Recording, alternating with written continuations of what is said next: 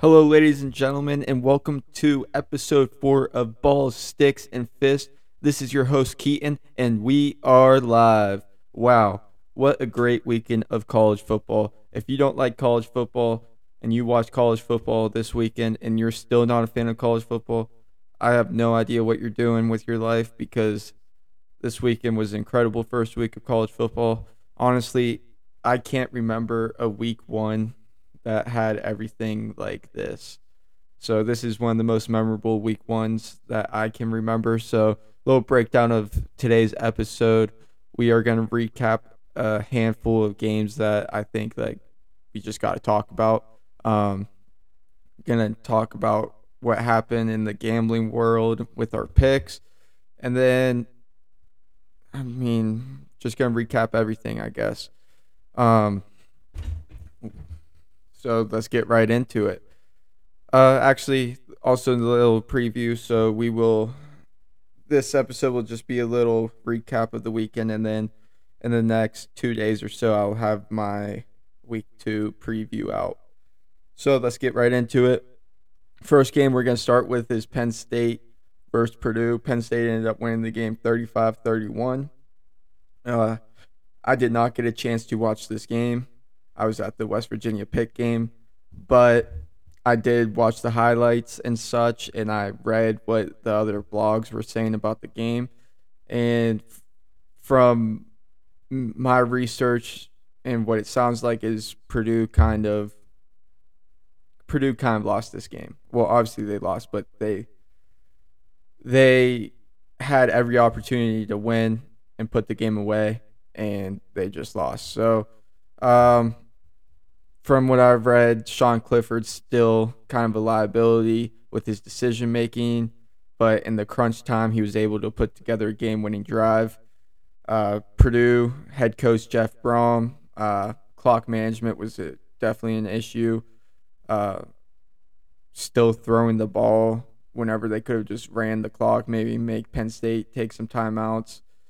So, from my research, kind of seems like Purdue lost this game. Personally, I think Penn State should have Sean Clifford on a short leash. Even though, you know, he's been there for six years and whatever, I think if you want to win more football games, I think you got to put him on a short leash because his mistakes will cost you football games. So when you have a better quarterback behind him and Drew Allar, I think you got to play him. You got to play the best person that's going to make you win football games. So maybe let him sit behind Sean a couple more games, and if Sean starts to struggle a little bit, put Drew in. But uh, Purdue definitely is going to be frustrated that they lost that game because they had every opportunity to put Penn State away.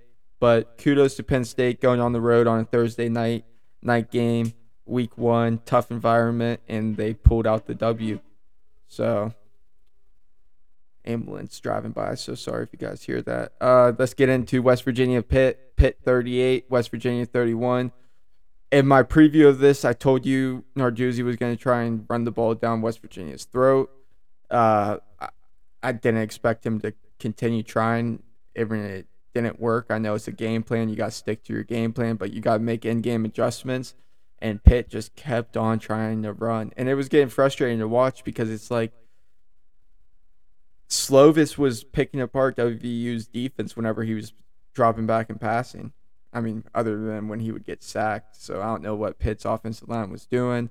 I, um, but basically in that first half, every every first down and second down, Pitt was trying to run the ball, and it was just a waste of the first two downs. And West Virginia was getting pressure. They did a good job of stopping the run. Um, Pitt made some mistakes. They had a fumble, some drop passes. Uh, I mean, I don't know. Pitt struggled to stop the run. WU like stuck to the run whenever it was working. They were just running like an inside trap. They were running a counter, and it was just slashing Pitt's defense. Narduzzi said he would load the box to stop the run, but in some plays I would just see like one linebacker and like I don't know what I don't know. I don't know. I truly don't know. I truly thought Pitt was going to lose the game. It seemed like WVU had all the momentum. Seems like they were able to take shots when they could, run the ball when they wanted to. So, and also that first half, like I said, field position and special teams was going to probably be the deal breaker. And WVU got a block punt that turned into seven. Or did it turn into seven or three? It turned into points, but they had that block punt. Uh, they basically controlled field position. Pitt was starting drives inside their five the majority of the first half. And I'm just surprised Pitt ended up winning the game. Just a lucky bounce, and they took full advantage of it. Defense made the stops when they needed to on that last drive. I know WVU fans think that was a catch, but you can clearly find an angle. You can clearly find an angle that that ball hit the ground, so nothing to be mad about there. Also, 75-25 split, not a chance in the world. It was 90% Pitt fans, about 10% WVU fans. There's probably more WVU fans like outside tailgating that didn't like go inside the game, but inside the stadium it was 90-10 Pitt. So easily uh, the lowest I would go on that is 85-15. WVU had a little section like the 500s that was making some noise during the game, but it was not 75-25 and ESPN should publicly come out and apologize to Pitt fans for putting that misinformation out there without saying how they got those numbers. Uh, and then there's a video on Twitter circulating that it was WVU fans saying "Eat shit, Pitt" from the Section 500 I just mentioned, and obviously it's going to sound loud since the video was taken inside the section, but it's all good. It was 90 10 uh, Pitt fans. Pitt ended up with the W. Was a physical game. Uh, if Pitt plays like that this weekend against Tennessee, there's no way in hell they're winning a football game. So hopefully Narduzzi and the coaching staff make some adjustments on the way on their schemes and such, and maybe you know let let sleep let Slovis sling the rock because when he was slinging it, he was slinging it. So maybe let him sling it a little bit. Uh, next game, uh, North Carolina versus App State in a freaking barn burner. Um, North Carolina 163 to 61. App State had every opportunity to come back and win. That two point conversion play was money. Just got the quarterback, Chase Brice, just got to put it on him. Just got to put it on him. He's so wide open. Don't even worry about throwing it where he's supposed to be. Just put it on him. Uh, North Carolina, though, is going to definitely going to have to make adjustments. 42 points in the fourth quarter allowed. I for sure thought North Carolina had the game in the bag, and the next thing you know, App State came back. And then North Carolina returned an onside kick for the touchdown. That's going to be another uh, critique. Everyone knows onside kick, just get the ball, go down. Don't return it for a touchdown. You just gave them the ball right back. And if you just go down, you win the game. Easy. But that's something that they're going to have to talk about. Uh, next game, NC State versus East Carolina. NC State 21, East Carolina 20. Uh, NC State, I don't know. I don't know. Definitely did not look like the 12th best team in the country. Uh, East Carolina, goal line stops, two goal line stops. One they forced a fumble. One was a fourth and one, and they just absolutely stuffed the running back. Um, they score, miss extra point. They get the ball back. The kicker has redemption, and he just overcompensated and he pushed it right. So on the extra point, he pulled it left. So he probably didn't want to pull left again. So he overcompensated and it he just pushed it right. Um, never like seeing that, but it is what it is. What you gonna do? We got Oregon versus Georgia. Georgia 49, Oregon 3. I stopped watching this game at halftime. Uh, Georgia is definitely did not take a step back at all. If anything, they took a step forward. Stetson Bennett looked incredible. Defense, incredible. So definitely did not take a step back. That's all I got to say about that game. Uh, Then we have Cincinnati versus Arkansas. Arkansas ended up winning 31 24. Uh, was not too impressed with Arkansas, or maybe Cincinnati was just, I don't know. The game was kind of, I don't know. Not sure. Maybe Cincinnati did was able to reload and able to go on the road to an SEC opponent and only lose by seven. They did miss two field goals, so it could have been a lot closer. Uh, but Arkansas has a tough tough schedule, so we'll see how good Arkansas is, but really not sold on Arkansas. Cincinnati will probably win the American again. Houston versus UTSA. Houston 37, UTSA 35. This was a triple overtime game. Houston was part of one of our parlays. Houston, oh my, what a game. If you did not watch this game, go back and watch the highlights. What a game this was. That's all I got to say. Triple overtime. Quarterback for Houston rolls out, does like a dives in the end zone, gets like flipped over, doing like a front flip. Just crazy game. We got Utah 26 versus Florida 29. I mean, Utah really sold on us. Uh, they were our last leg of a of a parlay. They marched down the field on the last drive, and they just simply threw an interception. Like I don't know what they were doing. Uh, Rising Utah's quarterback has amazing legs, and they just for some reason they were just dropping back. Like do a rollout, do something that they, he can threaten Florida with his legs. Because they were in field goal range. Like I like it's all right. You're in field goal range. Like roll out, use his legs, do something. You're in the fourth. You're in the last quarter of the field we all know in the last quarter of the field, everything shrinks down. You being able to just drop back, it's going to be a lot harder to find those windows to throw into. And he threw an interception. So, I mean, with Florida, Anthony Richardson kind of just slashed him with his legs and his arm. I think he threw for like 129 yards and rushed for like 100 and something. Um, and Utah just failed to adjust. Like, I don't even think they had a spy on him dude's just out there running and, slashing you guys with the legs, and Utah didn't adjust with the with a spy on the quarterback. It was kind of frustrating to watch. I'm like, dude, are you guys gonna make any adjustments? Nope. Gotta hate it for the Pac-12 though because they're gonna go another year without being in the playoff. Oregon got slashed. Utah lost, so their chances of making a spot in the playoff are slim. I know you got USC but we'll see if USC makes it, makes any noise at all. I doubt it. Uh, wouldn't be surprised if USC loses this Saturday at Stanford. Um, we'll talk about that on the next episode. But that's basically the recap. It was a great week of college football. Um, we got 11 more weeks of the regular season, so it's going to be entertaining if week one has anything to do with uh, how the season is going to play out. Hopefully it does. So our gambling picks went one and two. Um, thing is, we it's not like we lost money though. Uh, I did 0.25 unit plays on all the parlays.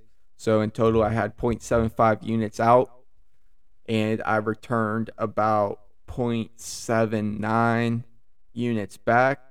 So our profit margin is like 0.04 units. So yeah, we didn't win anything of substance, unless you count a Big Mac at McDonald's of substance. But we didn't lose anything. So what are you gonna do? We basically broke even at the end of the day. Uh, I promise you, keep riding with me. I'll make you money. Well, I can't promise you that, but I'm promising you that. Um, in the grand scheme of things, I have uh oh shoot, how am I not gonna break down Ohio? All right, forgot Ohio State Notre Dame. Uh, either Ohio State's defense is really good this year or Notre Dame's offense sucks. I have a feeling it's more 50 50 on that. I think Notre Dame's offense sucks, and I think Ohio State's defense made some strides. Uh, I'm not going to go as far as saying Ohio State's defense is really good after that small sample size. But when you're looking at the game, Notre Dame probably should have scored zero points. let's be honest here. First play of the game, they throw a screen, missed tackle, and then it, they got a 15 yard penalty. So they were like in field goal range right off the first play. Then they got zero yards after that on that drive, settled for a field goal. Okay. Um, then they got a. Um, then they threw like a long pass. It like bounced up in the air off the guy's like shoulder pads, and then he like caught it, and then they got points off that drive. But other than that, like in the second half, they did not move the ball.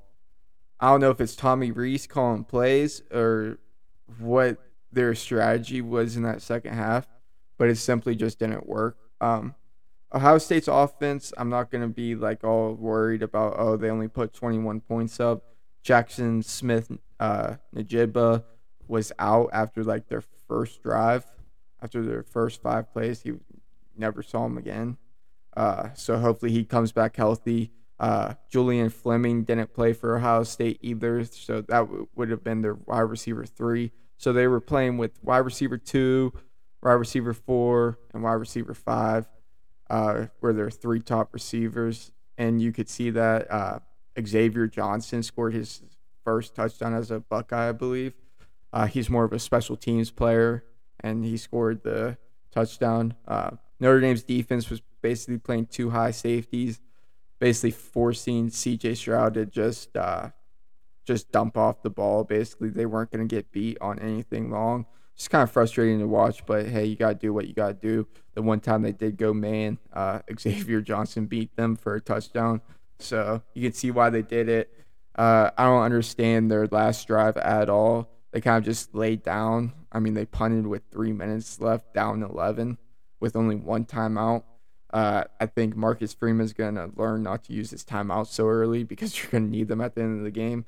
So, I don't know. Uh, but to me, it's Bama, Georgia, and then everyone else. No other team went out there and showed me that they're going to be able to compete with Bama or Georgia. I know it's week one, so it can be like a overreaction, but that's just my grand scheme of things. Um, could be wrong, but that's what I think. Uh, so we're gonna look at some week two, just a little, just a little uh, sl- uh peek in. Not gonna break down anything. There is some really good games on. Is it gonna be as good as week one? Probably not. Uh, Friday night though, we got some Louisville versus UCF action. Uh, Louisville got blown out by Syracuse, which was really surprising to me. So we'll see if that's a game. Uh, on Saturday, Alabama's traveling to Texas for a noon game. That's gonna be exciting. And then I have Arkansas on upset alert against South Carolina. I truly think South Carolina can beat them. And then let's see.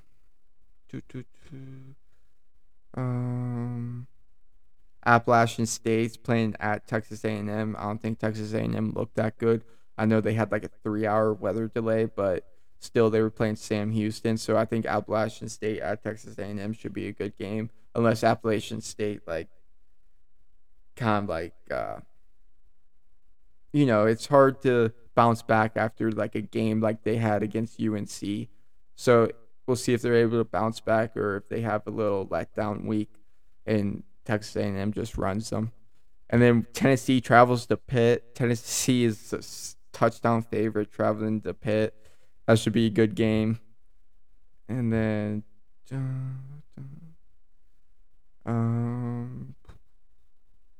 let's see here. Just scrolling through the game, seeing anything that catches the eye.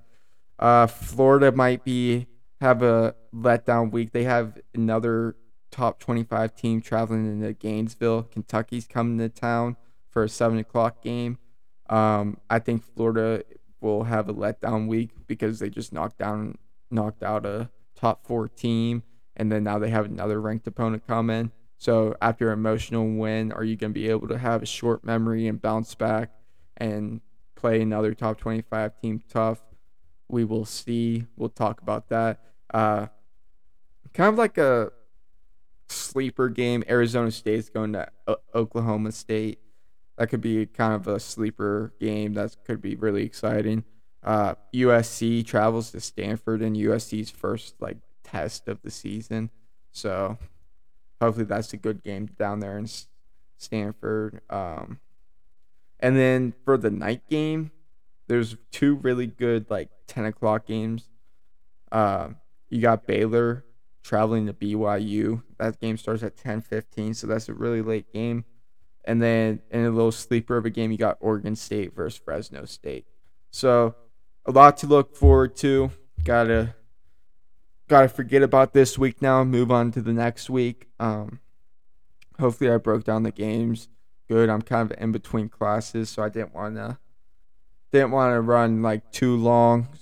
Uh, the breakdowns probably could have been a little better, but I was just saying I recollect what I recall from the games. So, week one was exciting.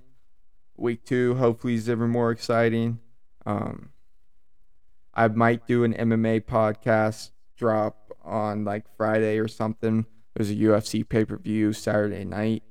Uh, Nate Diaz's last UFC fight ever, probably, and terrible style matchup, but something to talk about. So we will see.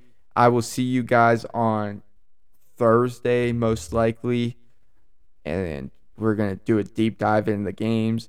These little uh, reaction post post um, post weekend are supposed to be a little shorter, just a little skim through. So sorry if it's not the best episode, but uh also can't believe I almost forgot about this. Rewind, rewind. Uh LSU Florida State. What a game that was. Jesus, Brian Kelly really got his boys ready to play, right? Just kidding.